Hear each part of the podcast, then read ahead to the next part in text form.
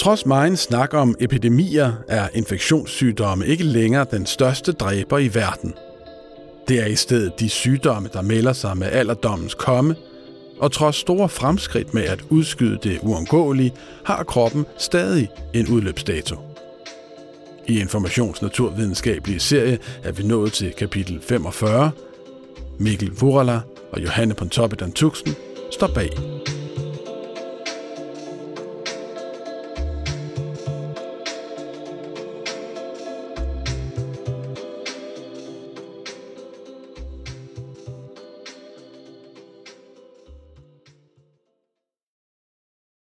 Det er ingen hemmelighed, at alle bliver ældre minut for minut, indtil den dag, hvor uret ikke længere tigger, og man er død. Mere hemmelighedsfuldt er det til gengæld, hvad det egentlig er, der gør os gamle og skrøbelige med tiden. Et godt stykke op i 1960'erne var konsensus i forskningsverdenen, at alderdommen var noget, som blev tilført udefra.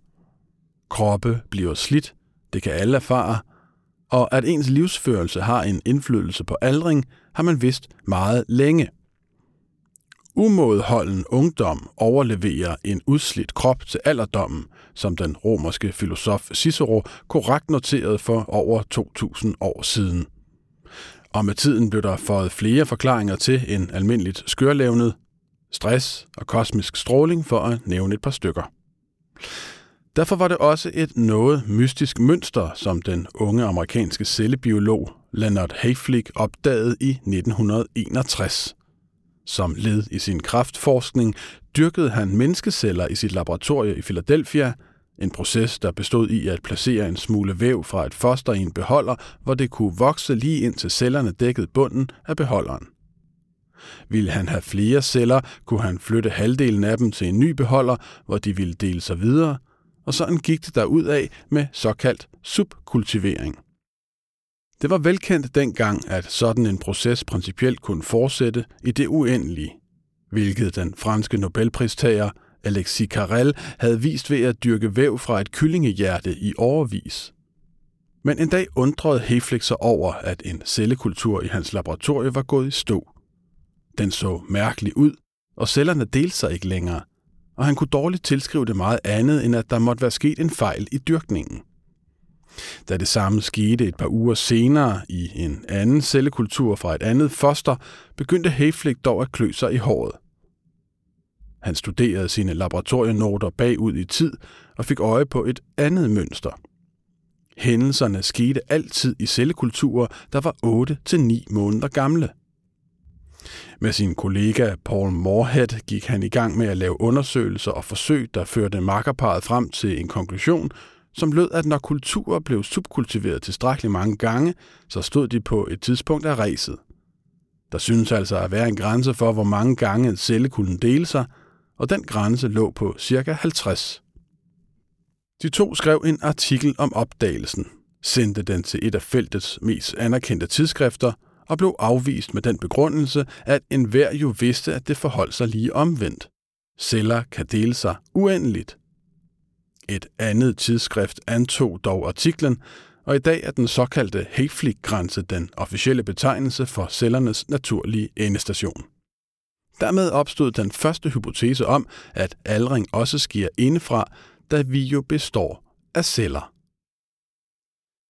Omtrent 10 år efter opdagelsen af Hayflick-grænsen lykkedes det at finde en forklaring. En molekylær mekanisme bag udløbet, som man dengang troede var den eneste. Svaret fandtes i den lille stump ekstra streng kaldet telomer, som sidder i enden af et hvert DNA-molekyle i kromosomerne, og som kan sammenlignes lidt med de der plastikdupper for enden af ens snørebånd. De holder ligesom sammen på sagerne – men hver gang cellen deler sig, bliver telomererne lidt kortere, og efter 50-70 delinger er der ikke mere tilbage, og så er det slut med livet som celle. Det problem har kraftceller imidlertid ikke, hvorfor de faktisk kan dele sig grænseløst, med stor skade til følge. Leonard Hayflick koblede tidligt cellernes udløbsgrænse sammen med fænomenet aldring på den måde, at når kroppens celledannelse begyndte at halte efter udryddelsestempoet, bliver vi gamle, svagelige og tiltagende dødelige. Forfaldet blev altså ikke bare påført udefra, men opstod også indefra. Det fik mange til at tænke, at det også måtte være muligt at gøre noget ved, og i kølvandet på opdagelsen af DNA og kortlægningen af menneskets genom opstod en optimistisk stemning af, at løsningen på alderens knude blot var et enkelt gennembrud væk. Men som det så ofte er tilfældet i den videnskabelige verden, viste tingene sig mere kompliceret end først antaget. For dybest set er den god nok. Aldring kommer både ude og indefra, kosmisk stråling, dejlige solferier i det græske øhav og smøgerne bag cykelskuret forstyrrer alt sammen DNA'et i cellerne og fører til små mutationer, som akkumulerer over årene og vokser med, når cellerne deler sig. Samtidig peger forkortelsen af telomerer mod en udløbsdato, hvor kroppen ikke længere kan nå at reparere sig selv. Begge dele er skam gode forklaringer. Ingen af dem er bare forklaring nok. Forskningen i aldring har for alvor taget fart de seneste årtier, hvilket flugter fint med, at også aldringen er taget til. På verdensplan er gennemsnitslevetiden steget med omtrent 30 år i løbet af det seneste århundrede, og selvom en stor del må tilskrives markant lavere børnedødelighed og antibiotikas revolutionerende helbredelsesmuligheder, så lever folk også bare længere. Det betyder, at langt flere dør af aldersrelaterede lidelser som hjertekarsygdomme, lungelidelser, diabetes og forskellige demenssygdomme end tidligere. Globalt tippede balancen i 2011, hvor den slags ikke overførte sygdomme for første gang tegnede sig for flere dødsfald end alle infektionssygdomme til sammen. Og hvis verden ruller videre nogenlunde som den plejer, vil den tendens bare fortsætte. I Danmark lyder fremskrivningen, at antallet af indbyggere på over 80 år vil stige fra 270.300 i 2020 til 433.500 et årti senere, og toppe i 2057 med 650.000 dejlige hvidhårede medborgere, og det er altså bare herhjemme. Verden bliver gammel, og der bliver postet store beløb i forskning, som skal hjælpe med at forstå aldringsprocesserne og meget gerne hjælpe med at holde dem stangen.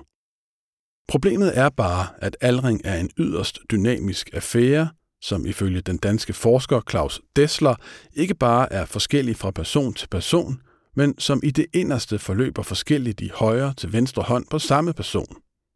Derfor taler man i forskningskredse om, at der findes forskellige aldringsmodeller, som på det cellebiologiske niveau tæller alt fra såkaldte senescente celler, der går i dvale uden at dø, tab i proteinproduktion, udmattelse af stamcellerne, forandret kommunikation cellerne imellem og forandringer i genernes styresystem, for uden dem vi allerede har nævnt med forkortede telomerer og skade på DNA'et. I alt kan man identificere ni overordnede processer, der fører til aldring på celleniveau, og som hvis de bliver bremset, også bremser aldringen. På alle disse områder er vældig meget forskning i gang, og i hælene på en del af forskningen sniger sig en kæmpe industri med fremtiden foran sig. Nemlig den, der med forskellige tilskud sælger drømmen om at udsætte det uundgåelige. En historie, der illustrerer den mekanisme godt, er den, der handler om affaldsstoffer og antioxidanter, og som er blandt aldringsforskningens mest berømte, mest misforståede og mest lukrative modeller for kroppens aldring. I vores celler findes små hyperaktive energifabrikker kaldet mitokondrier, som bruger ilten fra vores lunger til at lave energi ud af næringsstofferne fra vores mad. I den proces producerer de også nogle uønskede og besværlige molekyler, som under et kaldes frie radikaler. Det er molekylære affaldsstoffer med det til fælles, at de indeholder ilt og mangler en makker til en af elektronerne, hvilket gør det til et ganske desperat molekyle, parat til at gå i forbindelse med nærmest hvad som helst. Det skaber en masse ravage og kan fremskynde aldringen. Andre stoffer kan neutralisere radikalerne, og har du nogensinde besøgt en helsekostbutik eller muligvis bare købt noget juice, har du måske fået et foredrag om affaldsstoffernes dødsfjende nummer 1, antioxidanterne stoffer, som kan binde de her meget reaktive ilttyper. Særligt i nullerne og i 2010'erne skulle der være antioxidanter i alt fra fødevarer til shampoo, og tevandet skulle endelig ikke være for varmt, så man skadede stofferne, ligesom ungerne bare havde at spise en masse blåbær. Cellebiolog Claus Dessler, der netop forsker i mitokondrier og aldring ved Københavns Universitets Center for Sund Aldring, husker, hvordan dillen udviklede sig nærmest bizart, da et studie viste, at antioxidanter i gulerødder kunne forebygge lungekræft, hvis ellers man spiste en masse af dem, hvilket især fik en gruppe til at proppe sig med gulerødder, til deres hud blev orange. Det var naturligvis rygerne, der så en genvej til et bedre helbred gennem store mængder af den sprøde rødfrugt. Men kærligheden endte bræt, da et efterfølgende studie viste, at lige præcis rygerne fik øget deres risiko for lungekræft af mange gulerødder. Igen et billede på, at når det kommer til kroppen, er det sjældent tilstrækkeligt med simple forklaringer på komplicerede processer. De frie radikaler laver ikke kun kropslig ravage og fører til aldring, men slår også bakterier ihjel og angriber celler, der er under transformation.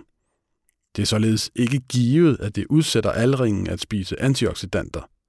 I nogle tilfælde gør det, i andre ikke. Til gengæld er der gode indikationer på, at det gavner pengepungen at sælge dem, for kosttilskud med antioxidanter er i dag en milliardindustri. Ungdommens kilde er langt fra fundet. Og et meget omtalt studie fra 2021 nåede frem til, at trods udsigt til mange fremskridt i sundhed og medicin, ville et eksemplar af mennesket med vores nuværende viden næppe kunne blive mere end 150 år gammel, før cellernes evner til at reparere sig selv vil være utilstrækkelig og døden være uafvendelig. 150 år er dog stadig nærmest en fordobling af den gennemsnitlige levealder herhjemme, og virker derved som lidt af en opgradering, hvis ellers livskvaliteten følger med. For hvad nytter det at blive 150, hvis demensen sætter ind i 100-årsalderen? Således er der rigeligt at undersøge i aldersforskningens enorme landskab, hvor forskergrupper over hele verden arbejder for at finde veje, der kan føre til bedre og længere liv i en aldrende verden. Indtil videre gælder den gamle regel, at tilsat tilstrækkeligt med tid fører alle veje mod afgrunden.